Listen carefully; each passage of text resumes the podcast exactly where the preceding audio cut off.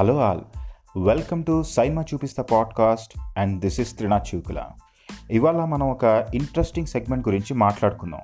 అది web series writing.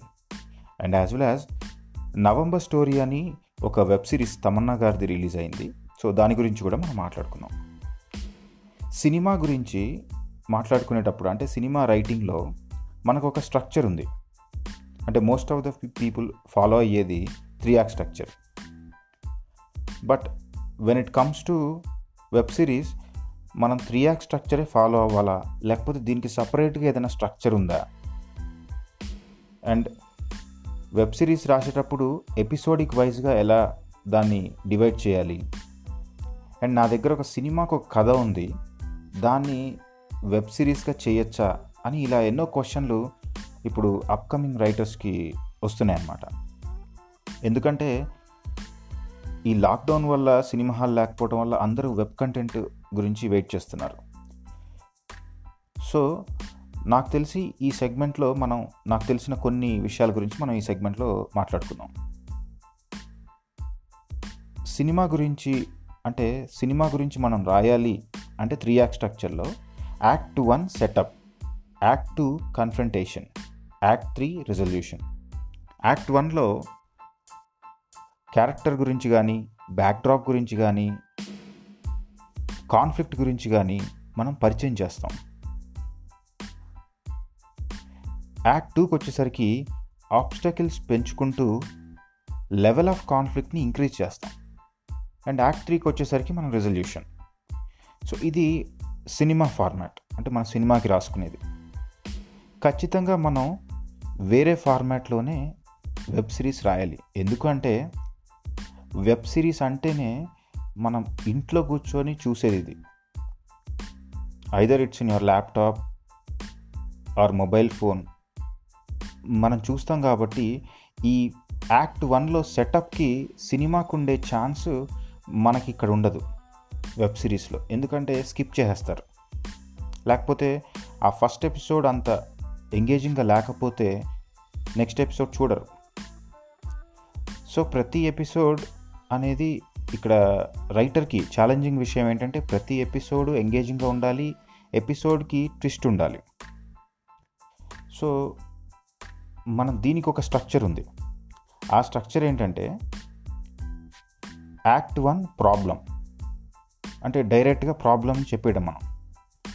Act two complication ఆ ప్రాబ్లమ్ని కొంచెం ఇంకొంచెం పెంచి దాని కాంప్లికేషన్గా చేయాలి.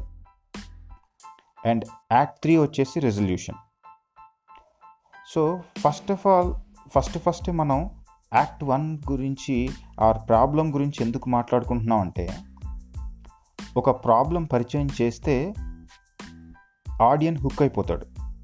అందుకే మీరు ఇప్పుడు చూస్తే సైకలాజికల్ థ్రిల్లర్స్ కానీ క్రైమ్ థ్రిల్లర్స్ కానీ లేకపోతే ఇన్వెస్టిగేటివ్ టైప్ వెబ్ సిరీస్ కానీ ఇంగ్లీష్లో చూసినా మీరు హిందీలో చూసినా తెలుగులో చూసినా ఇలాంటివి ఎక్కువ వెబ్ సిరీస్ చేస్తారు.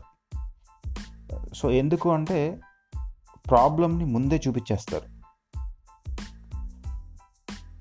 సో ఆ ప్రాబ్లం ఏదైతే ఉందో దానికి డ్రామాటిక్ నీడ్ ఉంటే ఇంకా బాగుంటుంది. అంటే స్టోరీ ప్రోగ్రెస్ అవుతుంది. ఆ ప్రాబ్లంకి కొంత కాంప్లికేషన్ అనేది యాడ్ చేస్తూ స్లోగా ఒక్కొక్క చిక్కుముడిని మనం ఓపెన్ చేయడం కానీ రిజాల్వ్ చేయడం కానీ చేస్తే that is the resolution.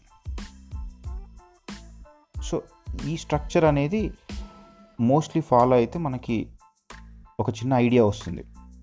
ఎందుకు ఈ స్ట్రక్చర్ ఫాలో అవుతున్నాము? లేకపోతే మనం నవంబర్ స్టోరీ గురించి మాట్లాడుకుంటే మనకి ఇంకొంచెం డీటెయిలింగ్గా మనకు ఒక ఐడియా వస్తుంది. నవంబర్ స్టోరీ అనేది సిక్స్ ఎపిసోడ్ చేశారు వాళ్ళు. సో మనకి జనరల్గా సిక్స్ నుంచి టెన్ ఎపిసోడ్స్ ఉంటాయి. ఒక్కోసారి it depends on your story and duration కూడా థర్టీ మినిట్స్ ఉండొచ్చు ఫార్టీ ఫైవ్ మినిట్స్ ఉండొచ్చు వన్ అవర్ ఉండొచ్చు. So it's up to you so ఇక్కడ ఏంటంటే ప్రాబ్లమ్ని ముందే మనకి పరిచయం చేస్తారు. ఇక్కడ ప్రొటాగనిస్ట్ వాళ్ళ నాన్నకి హెల్త్ బాగోలేదు. వాళ్ళ ఇల్లు అమ్మి అతనికి వైద్యం చేయించాలి. సో వాళ్ళ నాన్న వచ్చేసి క్రైమ్ స్టోరీస్ రైటర్. సో వీళ్ళు ఏ ఇల్లు అయితే అమ్మాలి అని అనుకున్నారో ఆ ఇంట్లో ఒక మడ్డ జరుగుతుంది. అది ఎవరు చేశారు? ఎందుకు చేశారు? అక్కడ ఆ సమయంలో వీళ్ళ నాన్న ఎందుకు వెళ్ళి ఉన్నాడు? సో అక్కడ ఆ ఎవిడెన్స్ని ఎవరు డిస్ట్రాయ్ చేశారు? సో ఆ ప్రాబ్లంకి మన మెయిన్ క్యారెక్టర్ ప్రొటాగనిస్ట్కి ఉన్న సంబంధం ఏంటి? ఇలా వన్ బై వన్ ఎపిసోడిక్ వైజ్గా వాళ్ళు తీసుకెళ్ళారు. అంటే నాకు తెలిసిన కొన్ని ఫ్లాస్ ఏంటంటే క్యారెక్టరైజేషన్లో కొన్ని um, వాళ్ళు అంటే మరీ అన్ని డ్రా అంత డ్రాబ్యాక్ కాదు కానీ ఒక సైకలాజికల్ ఇష్యూ తీసుకొని అప్పుడప్పుడు ఆ సైకలాజికల్ ఇష్యూలోంచి బయటికి వచ్చినట్టు చూపించారు. సో మేబీ వాళ్ళు పర్పస్ఫుల్లీ చేశారు ఐ డోంట్ నో బట్ ఓవరాల్గా గ్రిప్పింగ్ స్క్రీన్ ప్లేగానే ఉంటుంది.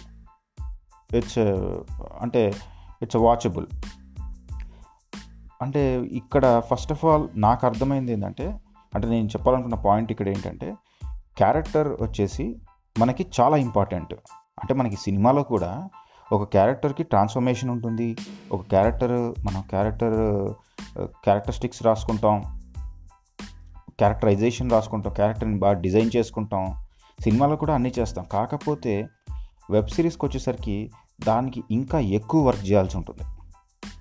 ఇప్పుడు మీరు కొన్ని వెబ్ సిరీస్లు అబ్జర్వ్ చేస్తే అంటే మనకి సినిమాలో ఒక క్యారెక్టర్ అంటే ఒక యాంటాగనిస్ట్ క్యారెక్టర్ని వాళ్ళకు ఒక థర్టీ ఇయర్స్ లేకపోతే ఫార్టీ ఇయర్స్ ఏజ్ అప్పటి నుంచి మనం చూపిస్తుంటాం.